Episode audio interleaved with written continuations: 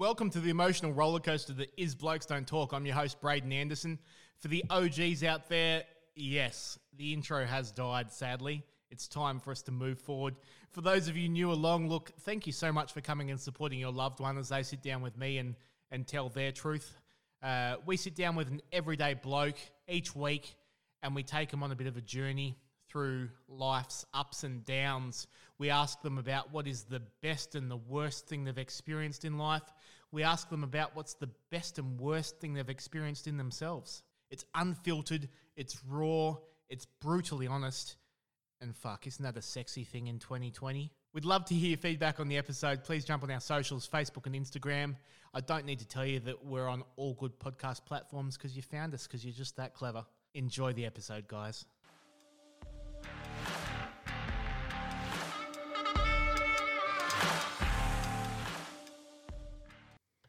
All right, welcome along. Uh, today I am speaking to a gentleman I'm quite excited to have a chat to. Um, apart from the, the little bit that I know about him, uh, you know, is is so incredibly varied that I'm, I'm really excited to see where it, where it goes. It, it's also just exciting for me that uh, this is my first conversation with, so it's it's all new and fresh, and, and get to learn learn something off off a new bloke. So, uh, welcome along, Colin. How are you?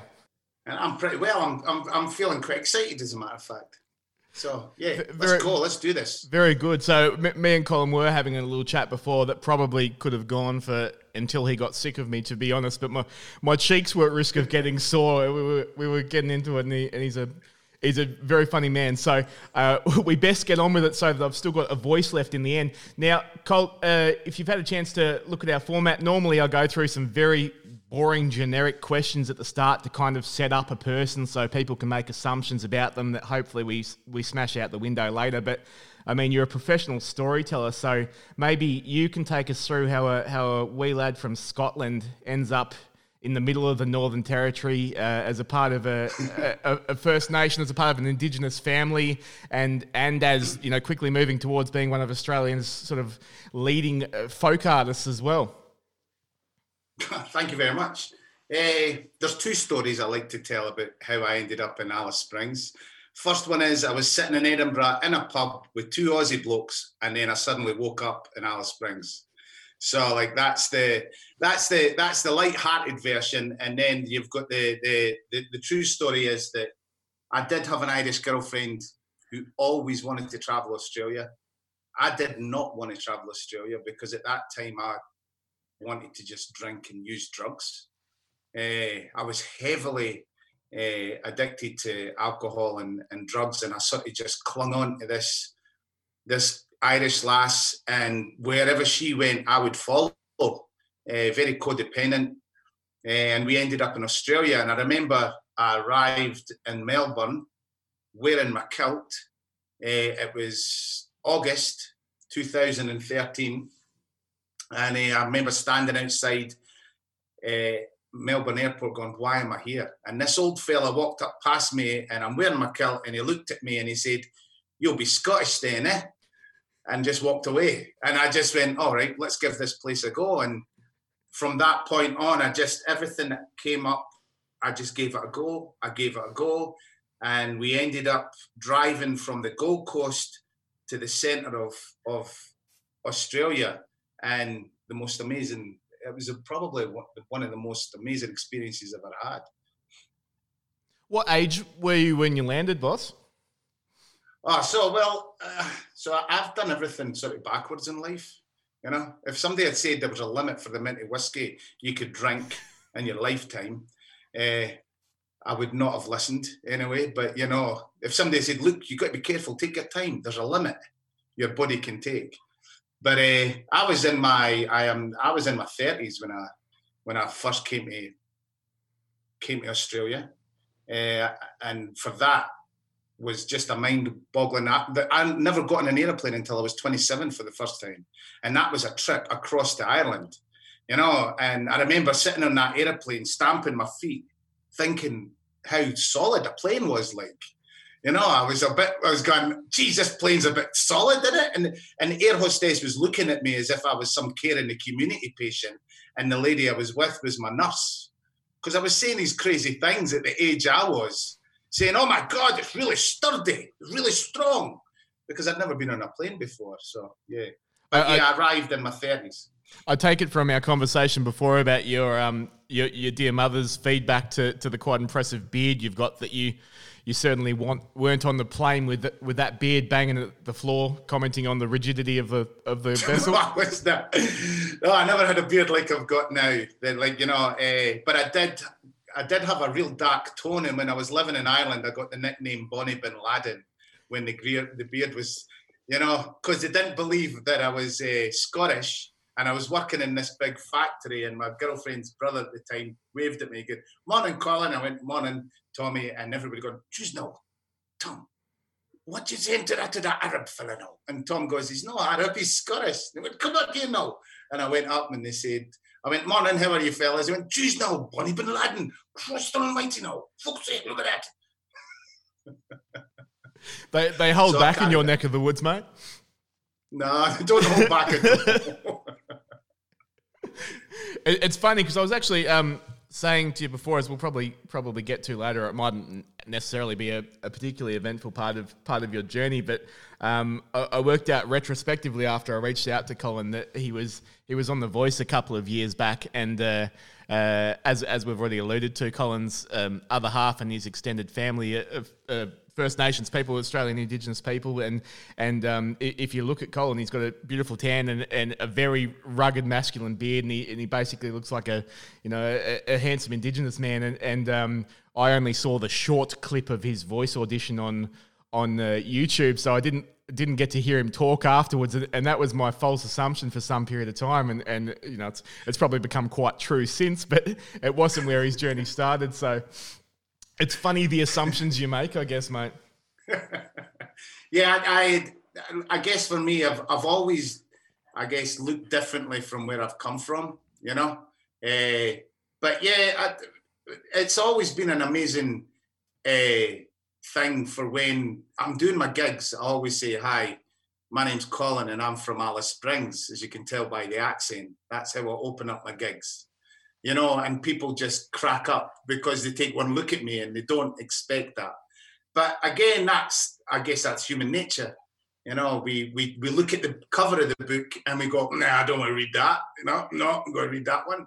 So, uh, but I don't mind. I, I enjoy being that thing that people are like quite surprised at. It's like, oh, and then it's same, same but different as I, I've always and and being part of such a local family local fellas in, in the desert and, and, and, you know, yeah, I think acceptance is, is in the heart and, and how you behave. And, and I've been lucky enough that I've been accepted by so many and unaccepted by so many as well. you know, you know, you're doing something right, as they say, mate. If you're polarizing people, I think. At least, at least you've got a fucking personality, then, for sure. yeah, so I will ask some some of the question though. so tell me a little bit about you, you, as a young fellow. What what were the hobbies growing up back home? Uh, from a very young age, from I'd say from the age of fourteen onwards, grog was my activity for life. Alcohol, that was it. Uh, I remember being a youngster, and you know, singing for me was an escape. I would go to church. I would try singing at school. Was, that was my escape. I had a father who was, uh, I guess, very angry man, and like you know, so I was always trying to get away, always trying to get away. But at the same time, I wanted to protect those within, and I had a very sick mother, so I was I was brought up a lot. I, I like to say I was br- raised up tough, but with a thin skin, which in future in my future life that was a terrible thing to have because the slightest thing would set me off and i would think i was tough enough and realize afterwards i wasn't that tough you know? But it was eh, for me from the age of 14 up until the day i stopped drinking and taking drugs uh, everything I ever did had grog and alcohol and drugs involved in it. So uh, as a youngster it was drink. It was like that's all I did, uh, and that's why I always ended up latching on to uh, other human beings in the hope of following their dream, because I didn't have my own. So from that age of 14, that was me. I always just was always thinking about being drunk. Always, I, I did three or four jobs. School was out the window, uh, and you know, for me, whatever money I could get, it was all about you know that survival.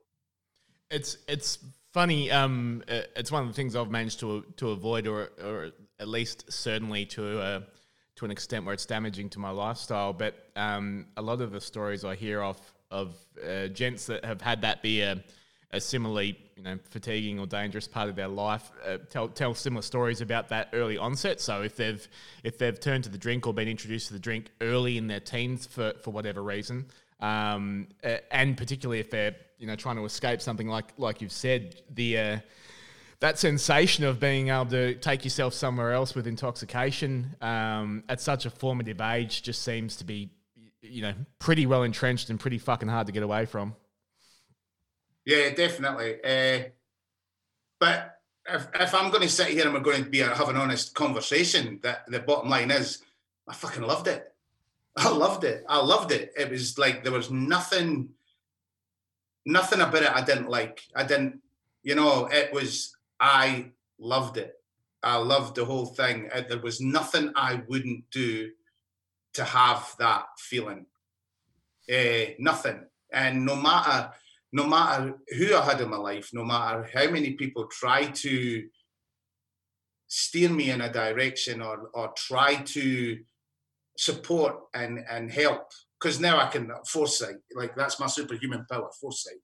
You know if I could have taken a moment to see that I would have noticed. But no I was I was totally and utterly in love with alcohol and drugs it, like you know everything I ever did from that point on had that in my life and that included relationships and and you know running away. Running away was like, and drinking was running away. That's what drinking was.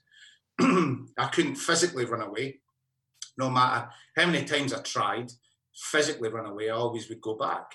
You know, so yeah, I uh, definitely, uh, yeah, loved it. If we're going to be honest about it. No, and and and I probably maybe I misphrased before. Um, the feedback from from lots of the people I've heard in that space, particularly people that are trying to then give give back to people that have had addiction problems or whatever it may be, tell the same story. It's it's you know, there's no great regret or evilness about it. They were they were having the absolute fucking time of their life, and there was a point substantially later when it stopped being a, a, a good thing for them. So um, it's an interesting. Oh, no, no, no, no! Don't get me wrong. Don't get me wrong, Brett. I, I definitely had bad times.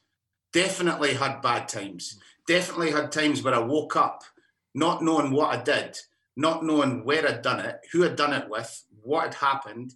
I mean, you know, there, there's no doubt in my mind, like that I had downtime, but I loved it so much that I could compensate all the badness to basically do it again.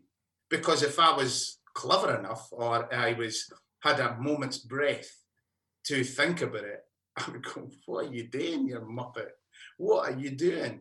You know, so up until I came to Australia, you know, there's there's lots of regret. Well, no, not anymore, not regret. There was lots of regret, and there was lots of upset and lots of fear and hurt and pain. But because I was so in chest you know, everything was in chest. And when it got to the head, it became too noisy. I had to silence it up. You know? Once once those feelings get up to the heart, they never reach the head, the sensible thought. Like, you know, it, it was all so again, yeah, I was in love with it. And just like any abusive relationship, you can always make excuses for the abuse, like, you know. Of course. But you can never realize when the love's there. Yeah, it's um something I'd love your take on. In a couple of weeks, I'm catching up with a, a friend of mine who's from America, um, and he's a uh, in the filmmaking space now, and he and he did a micro documentary recently on um, Australian alcohol culture. Uh, and quite damningly so. And and he's I was interested on that take because he's um, he's from America, so I was curious about the comparison of those cultures. But he's also always been in law enforcement or emergency services, so I didn't know uh, how sheltered a family he came from, maybe in the states, but coming coming from the UK. Um, where obviously drinking's a big part of the culture as as well. Um, what was your take on Australia when you got over here comparatively? when I came to Australia and in, in, in, regards to drinking, uh, it took me a while to realise that you have three standard drinks in certain places, and none of them were a pint. And I was like, going, what is that all about? Where is the pints? Where can I find a pint? And you know, and you drunk lager. You drunk. Everybody drinks a lager. It's all that light, fizzy beer, and I wasn't. I wasn't a lager drinker because it just I couldn't drink as much with the fizziness. Like at least with Guinness or a, a, proper ale, you can drink more because it's not fizzy. It sits in your belly. So it took me a while, but geez, you, like I ended up in Alice Springs, and Alice Springs is one of the greatest drinking towns in the in the world. I ended up in a place where people drank better than me, you know, and like which then it became a bit of a competition. But you know, at some point, you're, you're as I said, there's a limit, and your body basically tells you there's a limit. Uh, so yeah, yeah, the Aussie drinking, like you know, I had like I think I got to the point where people didn't want to drink with me because I just was went too far. I, I, would go too far. I, I was the kind of guy who went missing for three days, four days. Go, you know, I, back home in, in, in Scotland, I've got a family that I haven't seen in 16 years. You know, like would you call? You know, I've uh, I've drank to the point where nobody wants you in your life, and when that happened, I ended up latching onto somebody and coming to the other side of the world and I was full of causes because of this, because of that, because of them, because of her, because of him, uh, instead of saying because of you, at myself in the mirror. And that took me a while. It took me a, a while to get that right, uh, and it took me a bit more drinking with the Aussies uh, and the local fellas here in Alice Springs, and to realise, nah, this isn't how you came. This is not what you want and this is not what I want. So yeah, I love I loved I loved drinking with the Aussies. They were great. um, it's it's interesting what you said there, and, and I'm I'm very much the same. When when I trained my wrecked my twenties a little bit, I, I reckon certainly in the middle of that, and for some time after. Um, you know, I was pretty keen to have some sort of a reason or some sort of a person to blame for for my own shit decisions, and and I'll, I'll I'll flick it through to you after when I upload it. But um, my my most recent interview that'll uh, air either before yours or, or just after. I'll, get back to you on that one. Um, was a, with a a young friend of mine from Perth who really well raised young man with a great heart who um, you know by anyone's definition train wrecked his train wrecked his his life and and I had a chance to interact with him during that and, and since that and, and what's remarkable to me, I guess, because it isn't isn't me. I, am not that strong a man. Even during it, he was still um, he he wasn't the victim at all, shall we say? He he was very much like, and this is what I did to get myself here, and it was fucking embarrassing, sort of thing. I was like, fuck, that's a, that's a a ridiculous level of of um, sort of uh, you know self responsibility. That's that's I'm not sure that's human. I, I would have been blaming every motherfucker I could find to point at. I went through life a long time for a long time blaming with my dad being having such violent outbreaks at home.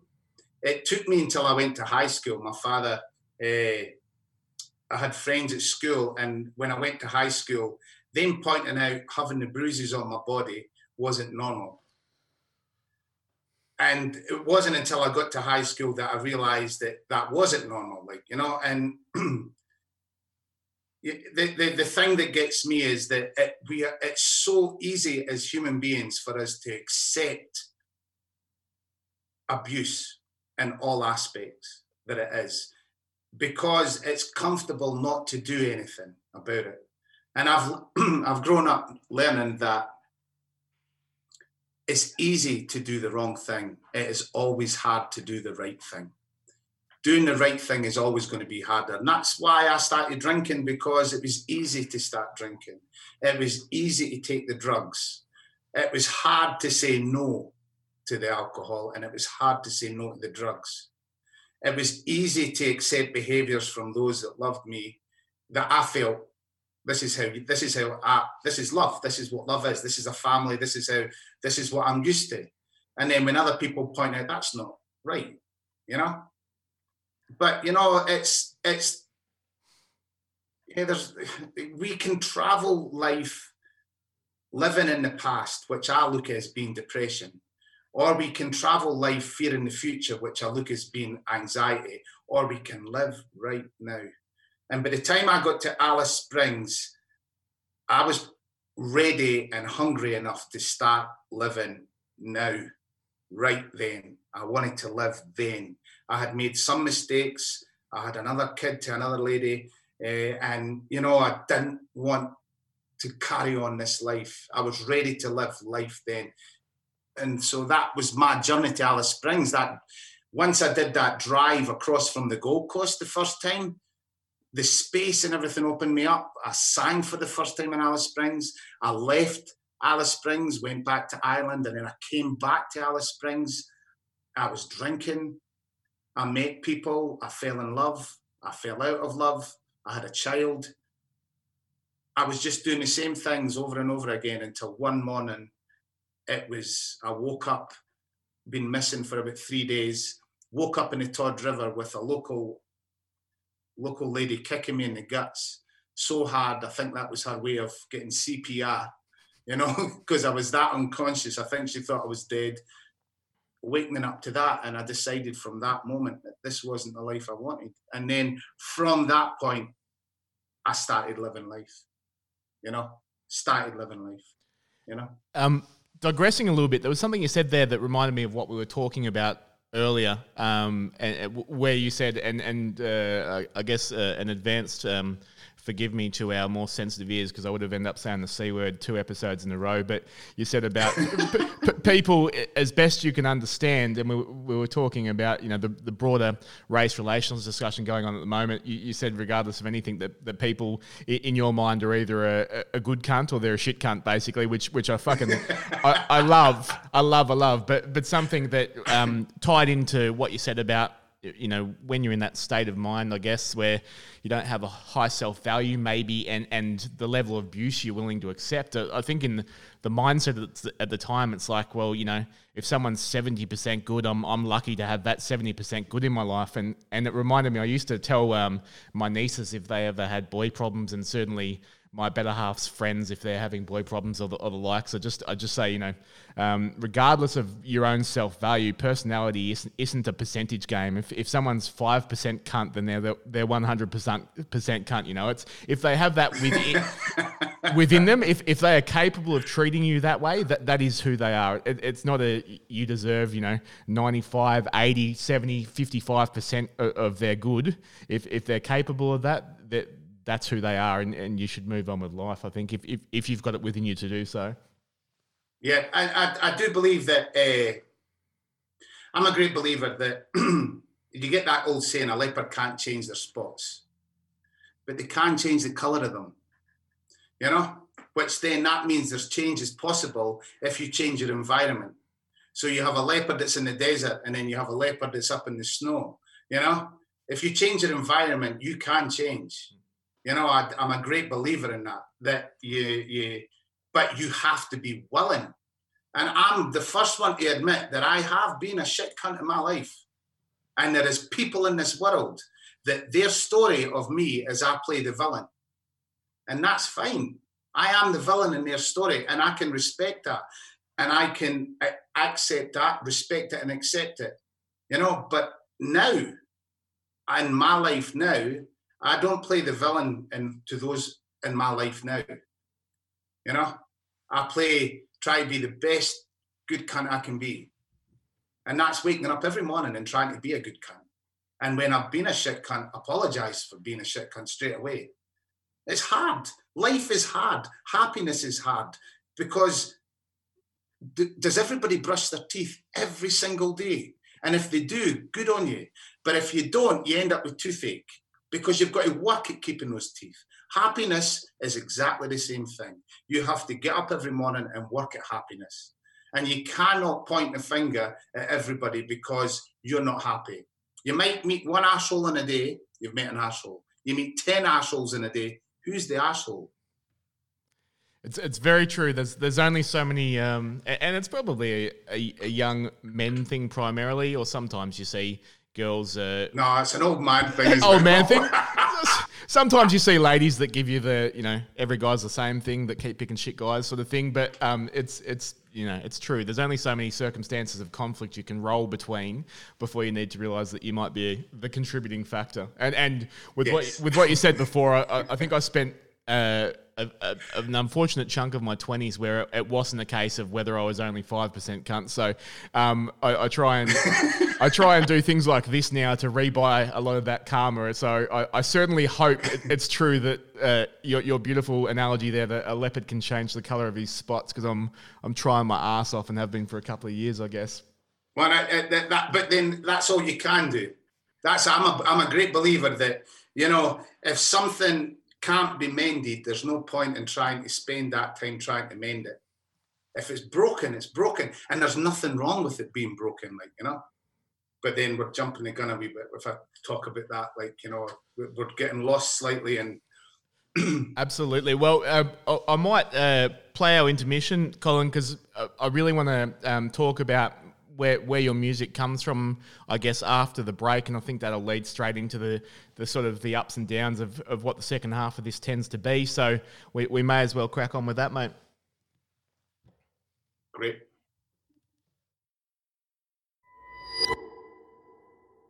And now, a word from our sponsor. Nah, just fucking with you guys. We're never going to monetize this. This is your resource. And blokes, this round's on me. As we move into the next section of this conversation, we're going to be asking some pretty real questions. We're going to take things a level deeper.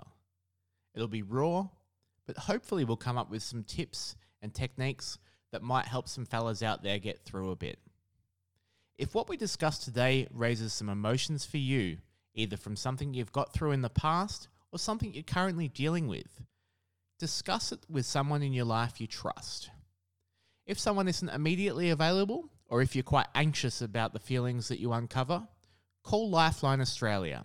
They're available 24 7, they care, and they're very professional. 13 11 14. Alternately, have the chat with your GP. Discuss going on a mental health plan if you're having a rough time. There's no shame in it. Get a little bit of counseling, get yourself traveling in the right direction. If the voice in our head gets a little bit negative, it doesn't magically get better.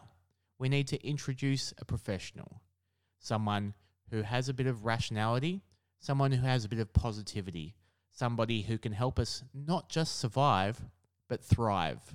We need you, fellas, and we want to see the best of you.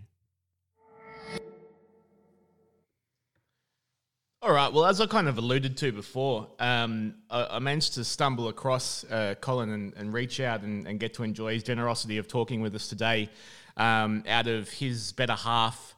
Uh, sharing his most recent single on, on her socials um, in relation to it being Men's Mental Health Week. Um, so, uh, if it's okay with you, Colin, I'd love to play Broken and, and get your take on it. And, um, you know, your, your music is, is not just the dark stuff, but also the the very thankful stuff and very uplifting stuff. So I'd, I'd love to love to hear from you uh, where it comes from.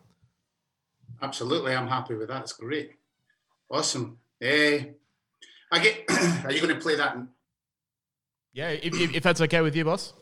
I'm happy with you playing. You can do it. I'd right. love you to play. That would be wonderful. Thank you. Share it to the world. you can also sh- listen to it on Spotify, Apple Music, and YouTube as well. so I will I will make sure uh, in the post for this, guys, I, I will put um, Colin Lillie's music link as well, um, and and give him a listen because it's it's really fantastic storytelling that you you just get engaged by. One one moment we'll go with Broken.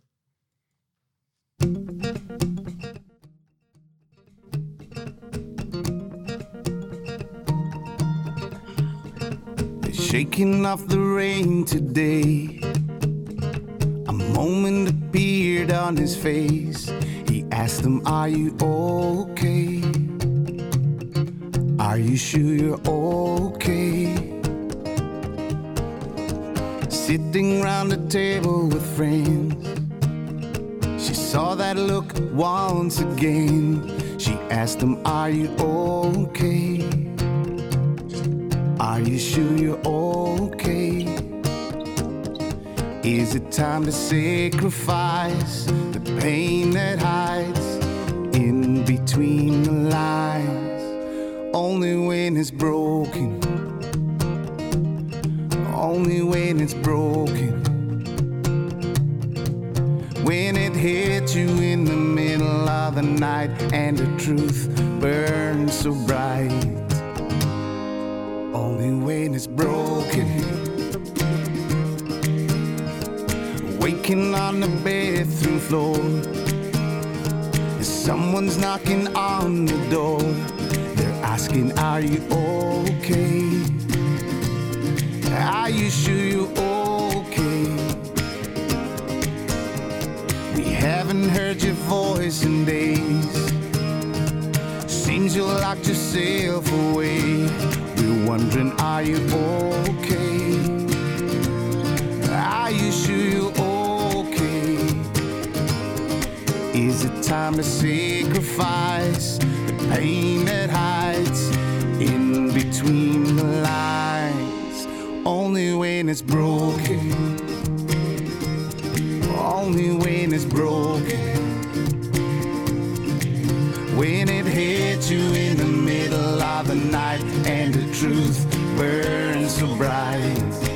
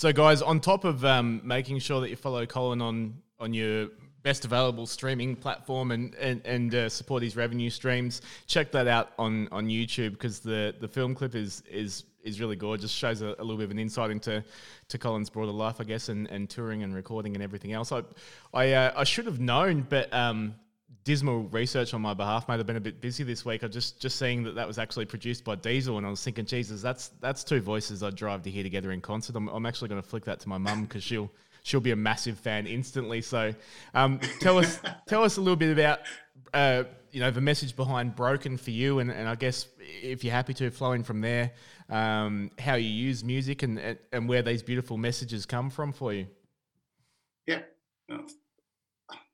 Broken for me is a song that is all about it's okay to be broken. You know, like I grew up thinking that being broken was a bad thing.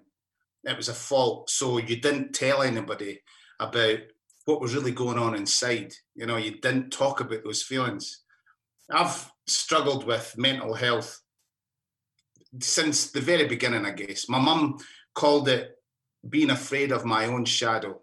You know, she would say, You're afraid of your own shadow, which I guess I suffered from anxiety at a very young age, but that is understandable considering the home environment and how there was so much unrest and unease.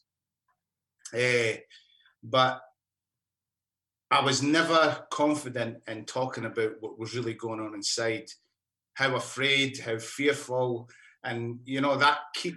I always looked at that as being something was wrong with me because I didn't feel like I belonged. I didn't feel like my friends really wanted to be my friend. Uh, that I didn't trust anybody enough to feel that intimacy, that closeness, that real bond. You know, uh, never feeling like my mates really wanted to me around. That I was always just the the the, the funny guy or the guy who could be made a joke of. You know, so. I always felt I was broken all the way through. And once I got into relationships, work, couldn't keep a job, couldn't couldn't keep relationships, or was in a relationship for a long period of time, you know, being broken. And and for me, it's taken me. It, t- it took me the decision of that day where we were discussing earlier about me waking up inside uh, Alice Springs in the Todd River realizing I was on the other side of the world and I was just repeating the life I had in Scotland, here in Australia, and saying, I'm not wanting this. I don't want, and realizing that being broken is a unique thing. It shows that, you know, you're unique. Everybody on this planet has something that they're uncomfortable with, be it their size, be it their weight, be it their nose, be it their ears, be it the way they talk uh, be the way they look. Some everybody's got something that they feel is broken about them and they try to fix. And I guess broken when I realized I was broken and I could do things to fix it.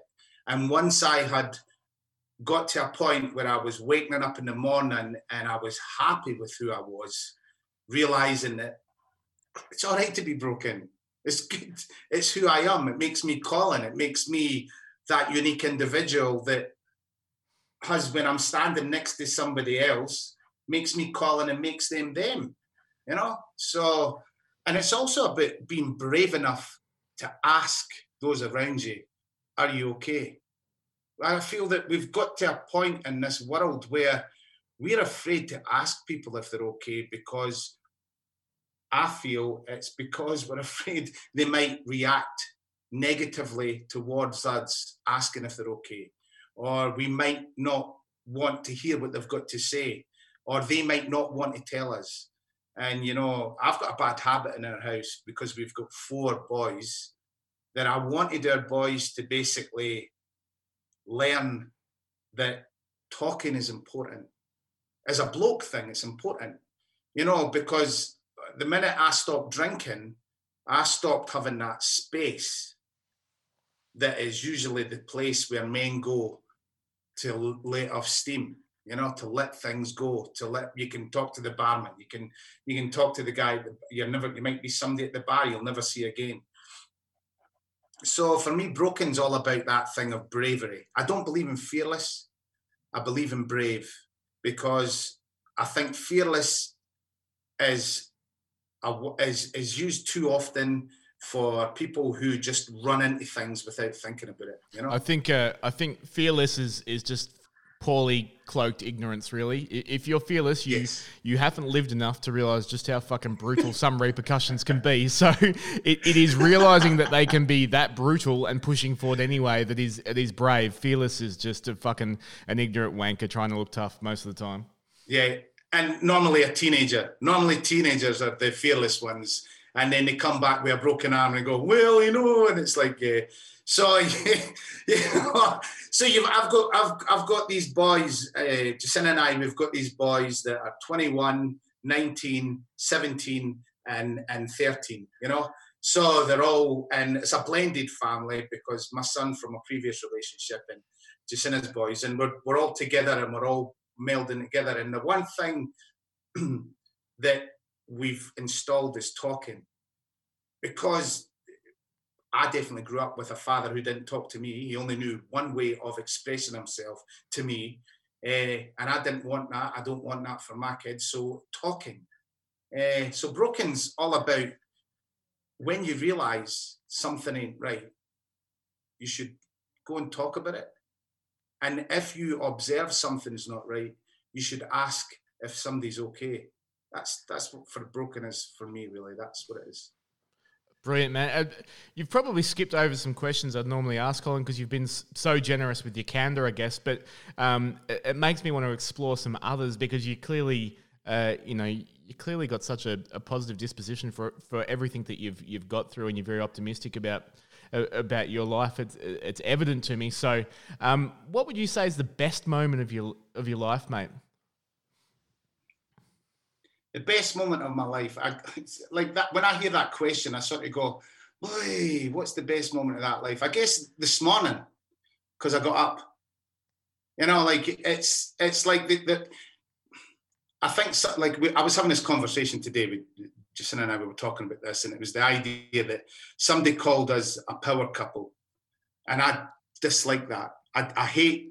Sorry, hate's a, a strong word. I dislike that word power I don't like that word power because power to me represents physical things. You have something. For me, I like the idea of influence. like, you know, I like influential. But, you know, there's been many things that I have said, what a great moment, what a beautiful moment. But I won't have those moments if I do not get up in the morning and take on the day. I have no idea what today is going to. And didn't get me wrong, I completely shit myself some days because I am full of anxiety, fear. I've had a bad sleep. I'm feeling not comfortable inside myself, and I'm afraid of the day. But I get out of bed, we make the bed, and we move on through the day. I mean, like, like there's there's going on holiday with the family. There's all these things like the music, the singing, the awards, being on TV they're all just moments that are, you know, but that initial getting up, because there was a time I did not want to get out of my bed. I remember being a 17 year old, attempted suicide at 17. And I remember going home and my dad asking me why I did it, trying to reach out and get a cuddle for my dad. And he shunned me off because he didn't know how to express himself there's times of where I have been so ashamed of things that I've done and how I've behaved that I didn't come out of my house, my cave, because I was too ashamed of behavior or how I treated persons or how I treated partners, lovers, your work colleagues. Now I get up in the morning and I face what has got to come to me so I guess that for me is the highlight of my life is this morning. I know that sounds wanky, but it's true. No, no, I, I, I totally, I totally, uh, I totally understand where, where you're coming from, and uh, I'm a big believer, which which makes me a hypocrite from throwing the question in that that you should always think your best is in front of you. So it's kind of a nostalgic question that goes against my own ethos in in that regard. um, but one that might be a bit harder for you to give such a generic answer to, boss. Um, what would you say is the bravest or most honourable thing you do you, have done in your life? Because you've been you've been very candid about where you've let yourself down. I'd, I'd love to know when when you exceeded your expectations. The day I got sober. That is the most you know, and and like you sit there and you and and you, you can look at the day I got sober, the day I decided that I was going to be sober, not the run up, not the trying to stop, stop the, the, the, the stop using and stop drinking. The, the, the actual day I realized I'm sober. You know, because there's a lot of hard work to get up to that point, and there's a lot of hard work afterwards because that is just the, the, the, the drinking and the drugging is just a, a symptom of my dis-ease in life, you know? You know, so the day I, I, I realized I was sober, that was the day, that's the biggest achievement I've ever done in my life. That is the biggest commitment and it is the, the longest commitment I've ever made because that commitment led to me having so much after and being able to deal and get up and keep going and keep going. And and so for me, that is, and it always will be, that is the cornerstone of who I am now. Not who I was, but who I am now. Next one, Colin. Do you have a hero? Who would it be and why? I do have a hero. My wife. My wife is my hero. Uh, you know, there's I've met lots of people in my life who have taken things by the bollocks and shake, shook the world up and and their world up and made changes. Like you know, my wife is definitely one of my biggest heroes. You know, like regardless of what her political alignment is in life, you know, eh, she has stood up. Uh, her mum's a brave woman. Her mother is an extremely brave woman, but she's but my wife has taken it. Jacinta's taken it even further than her mother has.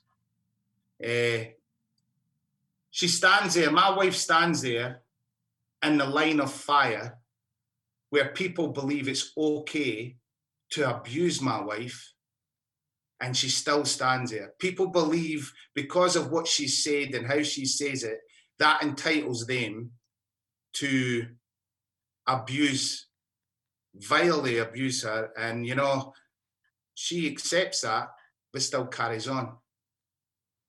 You know, it, there's like, you know, I'm get I'm lucky enough I get to meet human beings all over this country because I get to play music and I get to meet unique human beings who have had challenges in their life and they share their story with me and I share my story with them, and uh, and they're heroes. But I get to live with one and I get to see the actual. I get to see the real ugliness of the human race on a different perspective. And people can can go, well, whatever. But as a husband and as the as a father, as a stepfather, you know, and our boys have to see it as well. She stands there and she accepts it because she believes in what she's doing. And to me, that a hero is somebody who, as we said, is willing to know the consequences of their actions, but carry on doing it for the greater good that they feel is their greater good. And she tells the truth with what she's seen with her eyes. And yeah, so she's my hero. Love it, mate. Love it. And and um, uh, to put that into to context, uh, I guess um, you know uh, it's it's probably a a broader symptom of um, how divided society has become at the moment, and, and, something I loved, loved, loved that you said before we got going uh, uh, about um, it was kind of on the topic of of uh, interracial tensions, maybe, but but on a broader scale, you said that um, it's when we stop talking that that the issues arise, and and and the problem at the moment. Um, and I have this debate with with members of my family that are say quite left in their political standings or or whatever it may be is is um, you know, but what now? Because the conversation's so stunted. It's like you're slightly different to me, so we better fucking stop talking and hate each other. It's like yeah. guaranteed uh, that is the recipe to never reach a resolution. But but together, but together, if you continue the conversation, uh, you might actually make some genuine improvement in whatever it is you're passionate about. And and for me, it's crazy that that isn't more evident to people that just want to polarize and and uh, you know display this tribalism of of you need to you know you need to align to a whole value set that m- matches um, uh, how you feel about one topic rather than being an eclectic yeah. mix of, of different experiences and, and, and learning from one another and being excited to potentially be wrong because it means that you've grown. Um, yes, it's, it's a it's and a, feel tra- it's a tragic state of affairs pretty much across the Western world, really, but particularly in Australia, um, where we have such an a beautiful indigenous culture uh, that that you know we really really need to take proactive measures across the next few generations to ensure that we we protect that because because if we don't, if we just sit on our hands and fucking argue.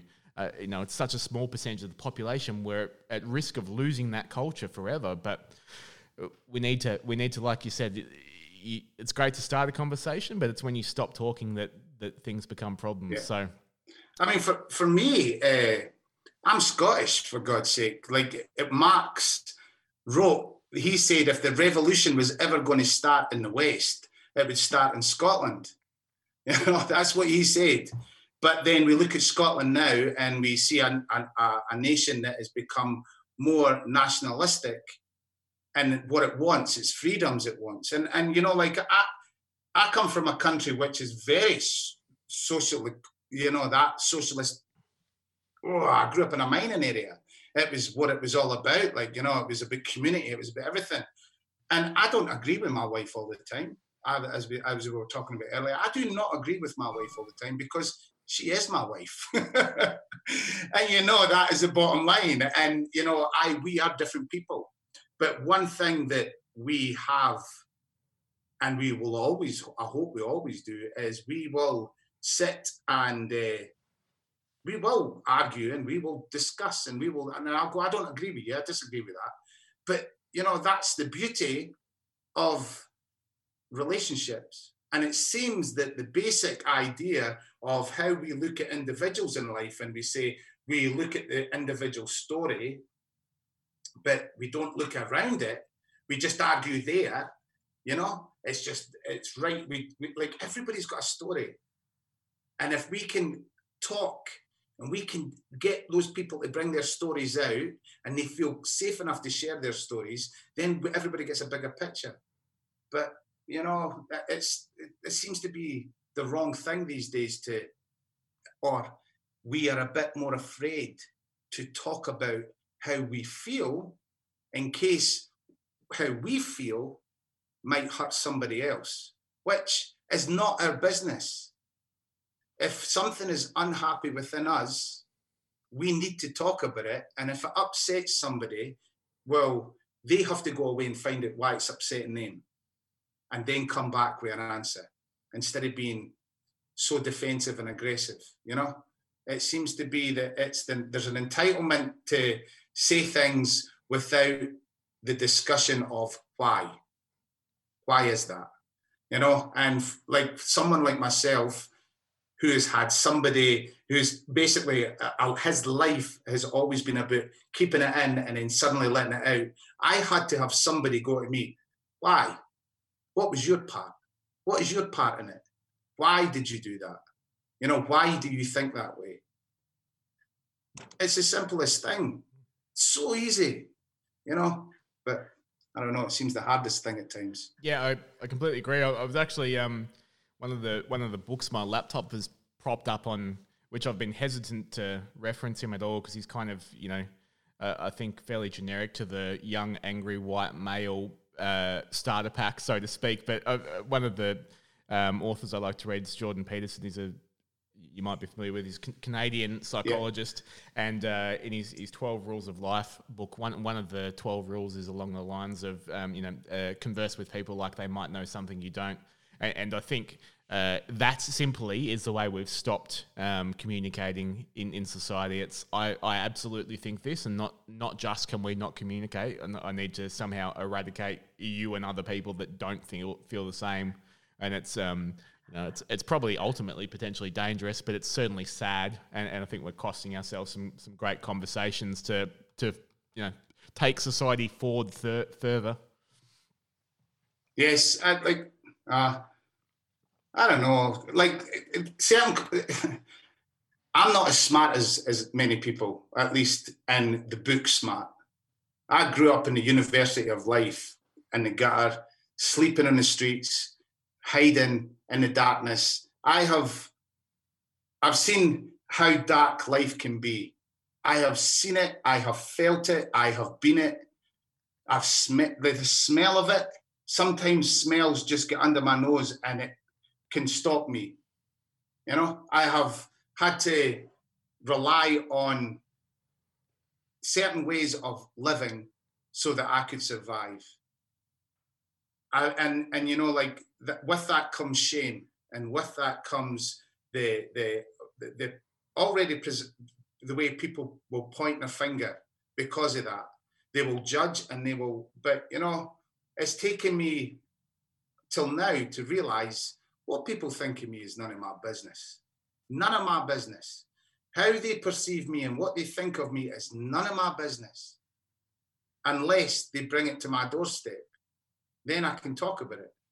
You know, then I'm willing to have that discussion. Then I'm willing to breathe because I, like I, there's still things that I'm, I'm on the other side of the world. There's a lot of things I've got to fix on the other side of the world that I haven't had an opportunity to do.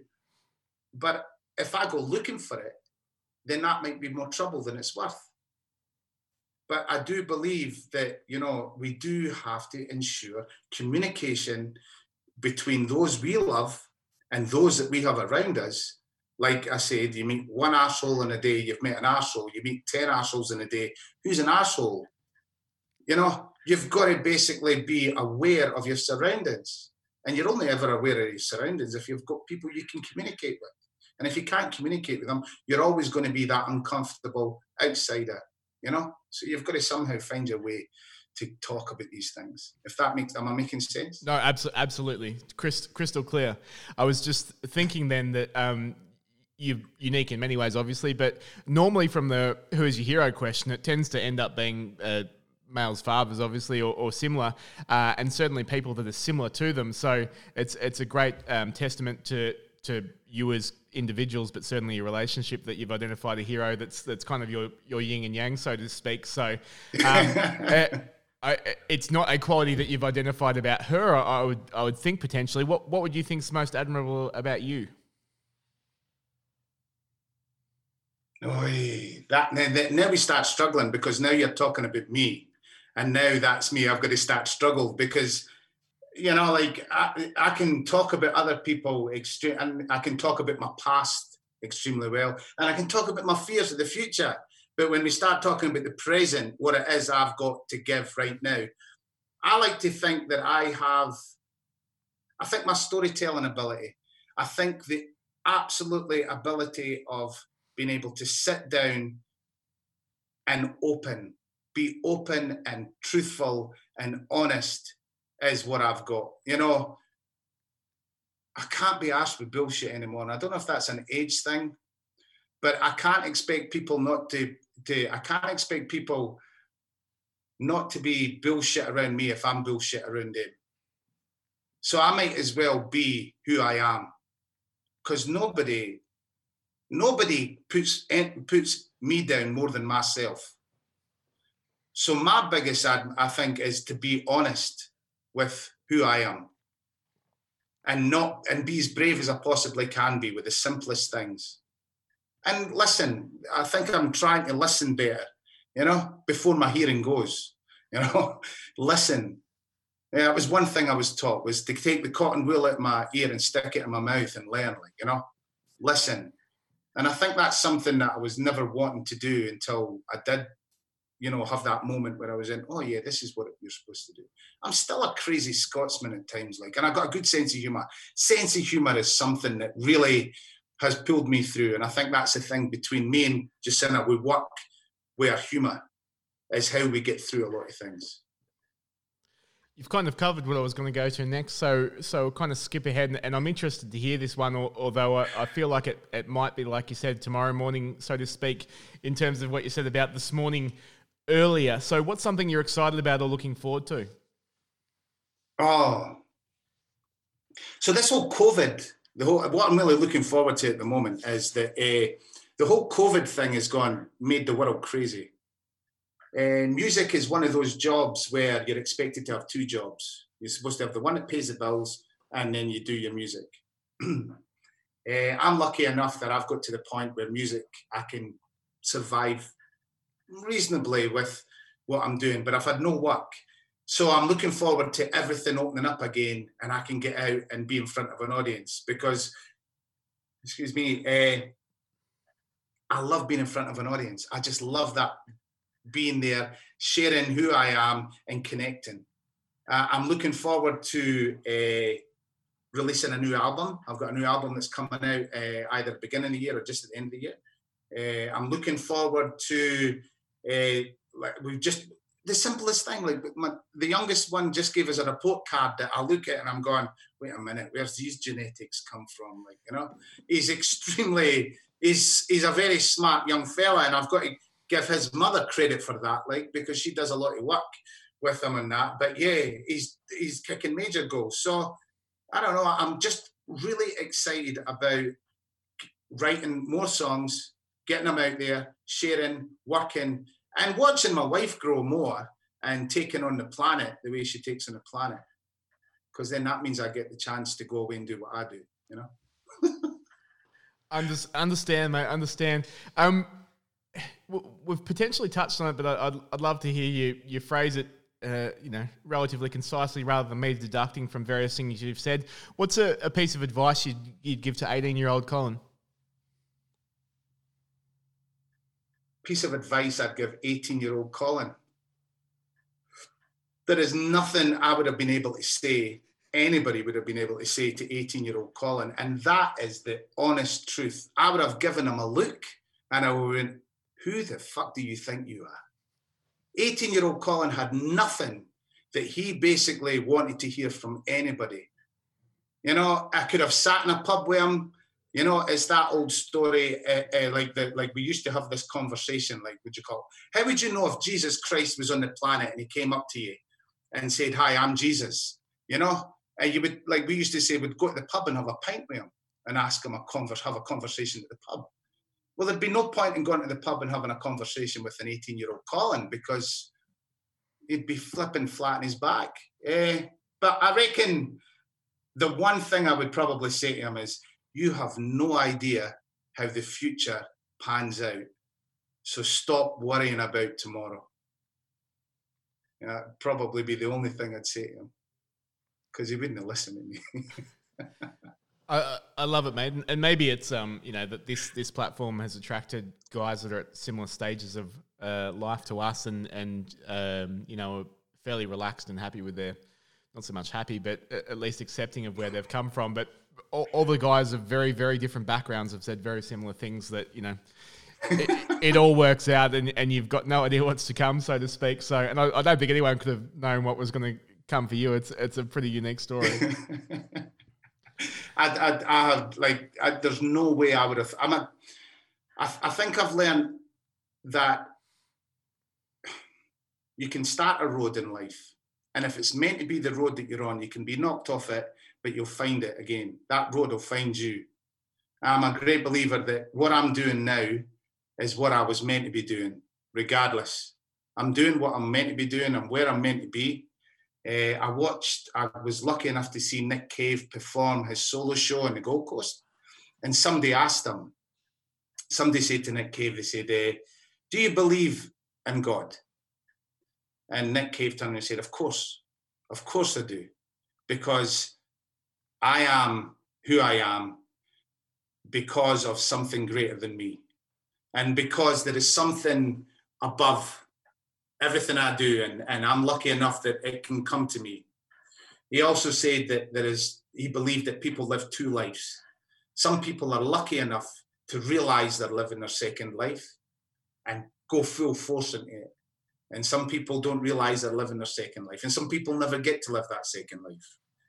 I believe I'm living that second life. And I believe I'm living the life I'm meant to be living. But it, it's the life that is uh, it's a life that is a result of some real shit and real darkness and real pain and real fucking around and real in your gut fear. And I still get that because you know we don't we don't expect a soldier to go out to war and battle and come back and not wake up 10 years down the line with all the things that happened to him in the battlefield. We expect them to live life and we forget about them. But we we have that. I have that many a times. Many a times I can fall back. I can relapse into my thinking. But you know, I'm lucky that I'm living a second life. And when I heard Nick Cave say that, I went, "Oh, you beauty!" That is just say, somebody saying something that I had no idea how to say it, and it was beautiful. It's it's a beautiful phrase, and, and for me, I, I think, and, and uh, I feel like it's similar to, to your path based on what you've said. For me, I look back at, at that first life. Uh, for me, and I guess I'm just empathetic towards him rather than uh, resentful, regretful, whatever it may be. But I'm also amazed at how different my life is now. Um, how foreign, how foreign that whole fucking set up the, the world around me that I'd created was compared to what I do now and find fulfilling is is ridiculous.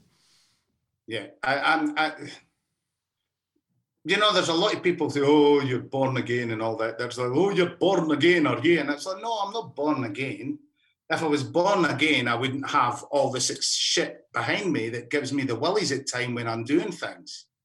I would be a blank canvas and I would be flipping painting on a blank canvas.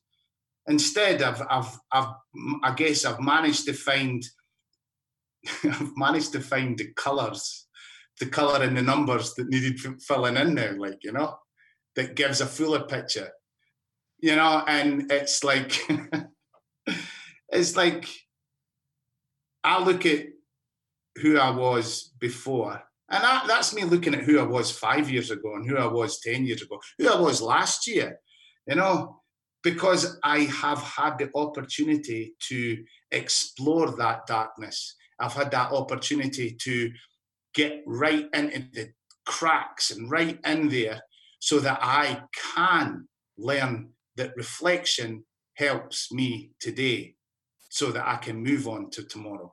It's all about being able to have an awareness about who I am.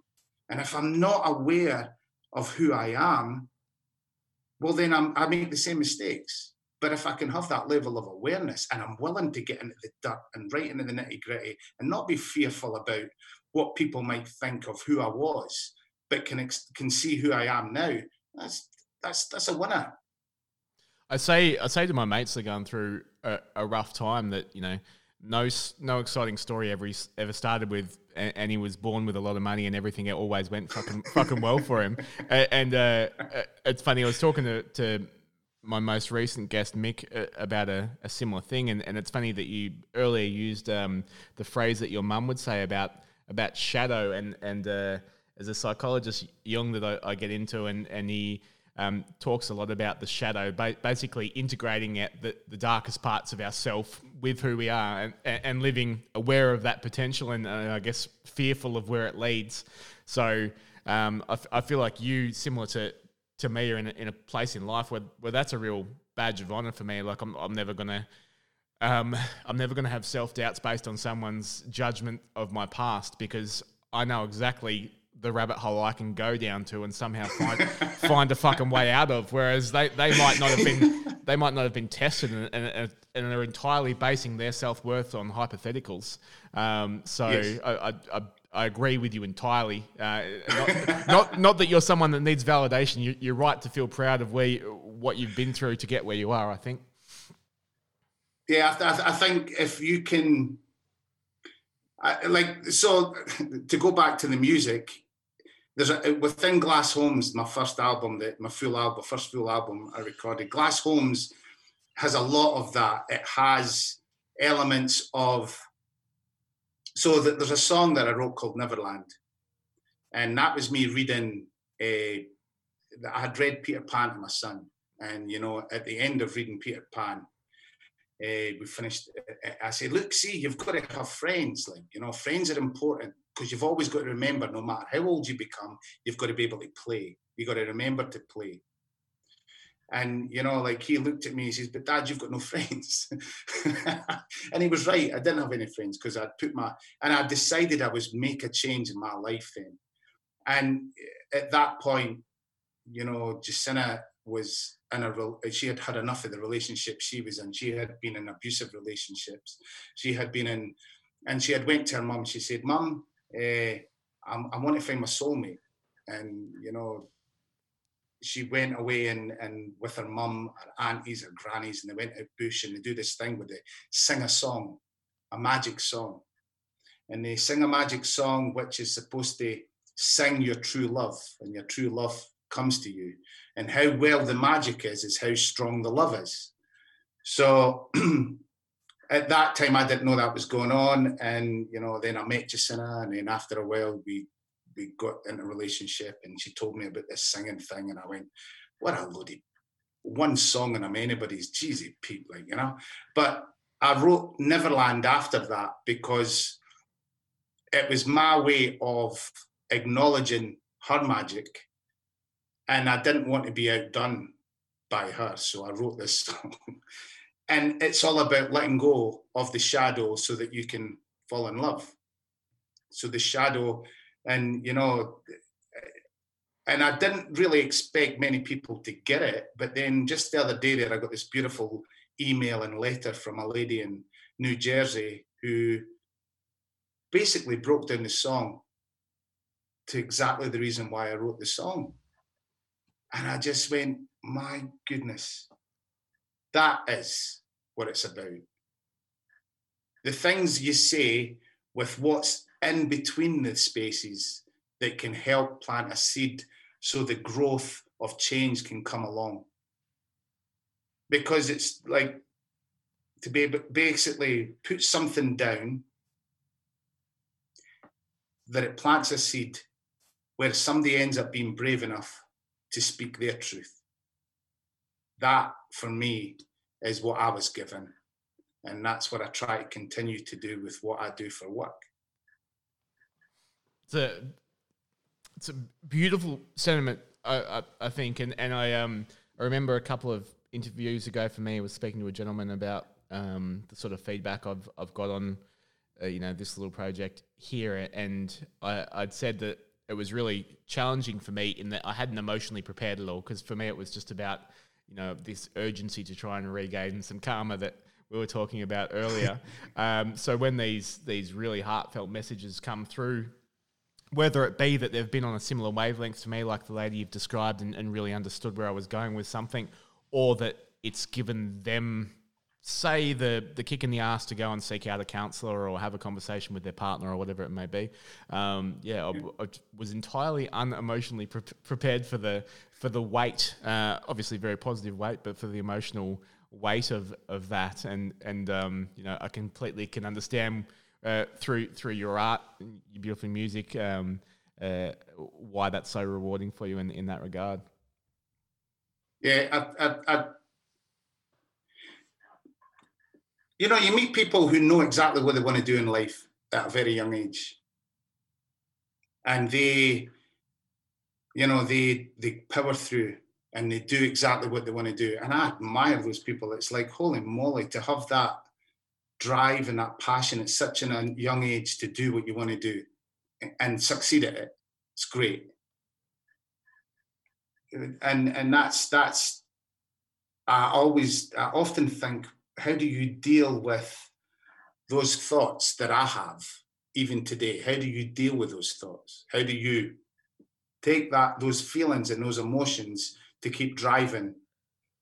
And I was lucky enough to have a lady come up to me who was a, a doctor, and she basically summed it up for me. She she says you learn to ignore it until it no longer can be ignored. And I was just like going, wow. That's like, wow. So it took me 20 odd years to ignore it, you know, until I couldn't deal with it. I then have musician friends who are half my age who have to deal with the mental stress that this industry throws at you with no work, no money, no work, no money, doing a gig, selling yourself for such a cheap and having you know being a non-essential worker to uh, uh, to, to a world that was falling apart uh, and then not being able to deal with that and going crazy which then you have to turn around and say what else is going on what else is happening for you right now because it's got to the point where you can't deal with it so they have to go and talk again they have to communicate uh, yeah, I just feel we've I've, I've, I've lost the drift there. I just totally lost the drift what I was saying. No, I, I, yeah, I, I, really love what you laid down there. It reminded me of um, I've, I've got a hospitality background, so I'm very empathetic to the people that have been overly and without much concern affected uh, by the way this has all been handled. And and it was actually around the time um, of all that kicking in that I was looking at launching this and, and double guessed myself on the importance of it. Uh, but um, I, I must have had four friends that I spoke to within probably a you know, eight or nine day period, Colin, who who all said nearly fucking word for word that they felt really lost and purposeless. Um, people, yeah. and, and I don't think any of them were actually off work. It was just people that suddenly had a lot less to do at work, and and it's such a um, sense of identity, even with a normal job, let alone for for the artists you speak of. Um, you know, it's it's it's their expression. It's it's their sense of getting to be good at something, and it's their income. So I can I can only imagine what it was what it was like for them in that space. Yeah, I mean, like I I, I think we've forgotten as an industry Everybody has music playing in the background. They have it in their car. They have it on the movies. They have it on the TV. They have it when they're on the radio. It's music is everywhere. So people take creative arts for granted. They take it for granted. We should have like nowadays we have a system where you can have all the music in the world and it's there. COVID nineteen proved to so many that you know, people take it so much for granted, music, that when they can't have it, they weren't really that fussed about not having it. We can get it on our machines and that. But you know, there's a lot of people out there that love having live music. But it was just so many of us felt we are not really that important. Although people say we are important, we're not. Like governments and, and, and territories and states you know, tried their best to help the hospitality, but really, did they? And then we want to talk about mental health issues within the industry. Then we're seen as being whingers because we're whining, because we should be grateful because what we're doing is a job. Not everybody can do that job. Yeah, right, not everybody can do that job, but we've worked hard to be able to do this job. How dare you whinge and moan about that? And it's like, well, we're not whinging and moaning. We're just trying to make people aware of what is going on in our industry. People who had touring across in the United States, people who had touring in Canada, all around the world, all gone, income gone. They've had to get back and do a normal job so that they can maintain their life. But that everybody's like, oh well, that's okay. Now, if that was a, a, hospital that was shut down, if that was a factory that was shut down, if it was a hotel that was completely, you know, like decimated, we'd be all up in an uproar but we were forgotten about. Yeah, everybody wants us to play our music for free when we do festivals or we do charity shops or we do whatever. We're happy to do that because some smart person realized that we're going to do it for free anyway. You know, but it's how you can, and the, the best way a lot of us have been able to deal with that is we're not alone. We're not alone. This has happened to everybody. And it's the same with that like hospitality. Hospitality started to pick up now. But everybody's going, oh my God, everybody's drinking so much. Everybody's gone crazy in the grog. It's like, oh no. And it's just like, yeah. So we like there's so much that we don't talk about, but we we're afraid to talk about because we're afraid that we'll be judged because we are so lucky to be doing what we do you know. And we shouldn't whinge about the fact that this is going on and that's going on. That we should just power on. It'll be okay in the end.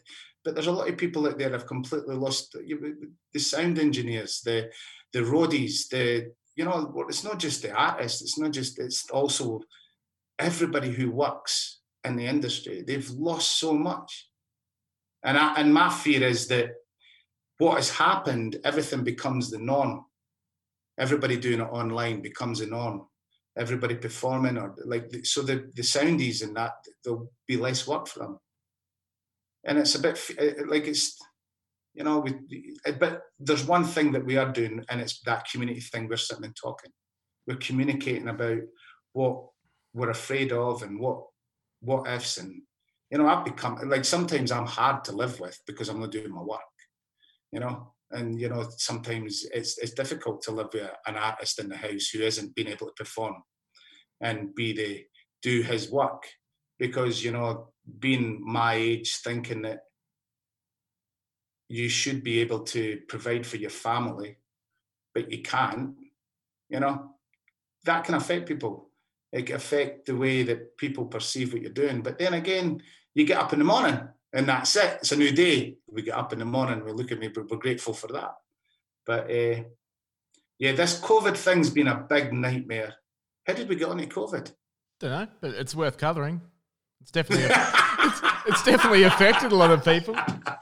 I was, I was, it, it, definitely made made me think. I, I, um I have a lot of muso friends, obviously, but I have a lot that yeah. aren't as well, and, and I have a lot of friends, particularly recently now that it's kind of there's been that that glimpse of you know a path back to normality, and I've had that many people say to me lately. Maybe it's just because I'm a bit of a music fan, but that they're that keen to go out and see live music, and and, and I think to an extent art will art will always prevail. I think the the societies that have put it to the to the side for any great period of time have suffered greatly, and and obviously as as you'd know with your your heritage um, places in, in Europe that have uh, heavily heavily invested in in beautifying the surrounds and, and all the incredible buildings and, and statues and everything else. It, it's um, the amount of financial prosperity that in turn brings back to the region over the generations to come is is incredible. So um, I, I, I, very much hope that our government supports uh, you know your genre and and and your peers and and I certainly hope uh, and, and, optimistically believe that the the public will definitely be be uh, you know very keen to get in the doors when live music's back and and um, and and get some revenue flowing back to the artists of our nation. Yeah, I'm, I'm hoping that we get like the the once the restrictions are off. I, I know the world will come back, and but what I'm hoping will happen is that Australia will go right to grassroots and push its grassroots artists because I don't think we're going to get international artists coming over for a long time. So the big optimistic thing about this is the grassroots. Australia can grow its its artists and it can grow its songwriting and it can grow its industry so that when the doors open again, it's a solid, exciting industry that's going to be available. Like I think that's that's the big op- optimistic view that I have anyway. That it's it's we can go grassroots all over uh, and we can take everything on because I, I I love traveling. I love the I, I love being able to be in front of people and sharing and hearing their stories and because then I might hear somebody's story and go away and write a song and it, it just is just it's just it's part and parcel of being an artist. I guess it's just exciting. Yeah, love it.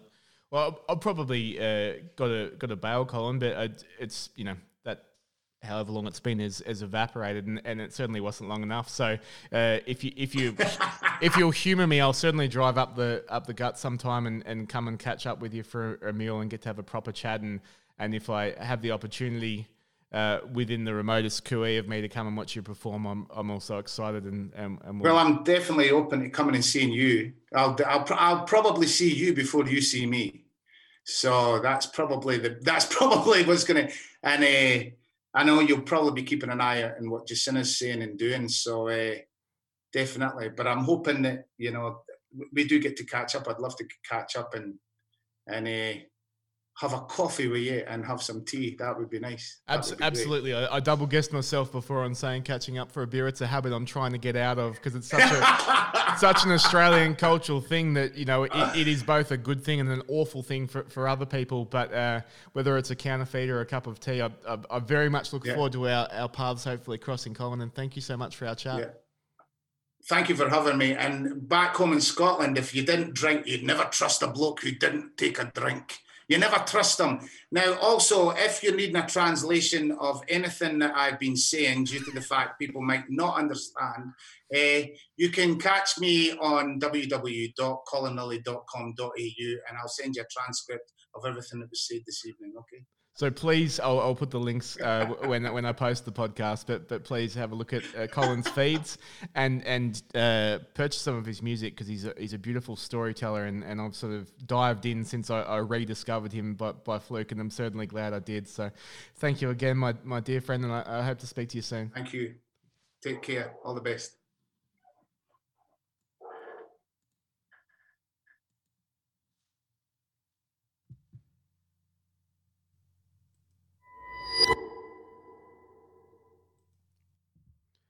Blokes, thanks again for tuning in.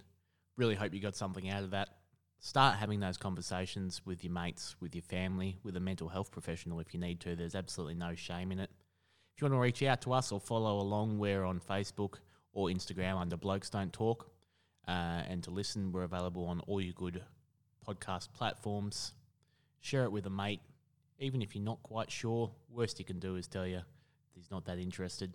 Might come back to you in a month or two and, and have really got something out of it. Thanks again. Talk next week.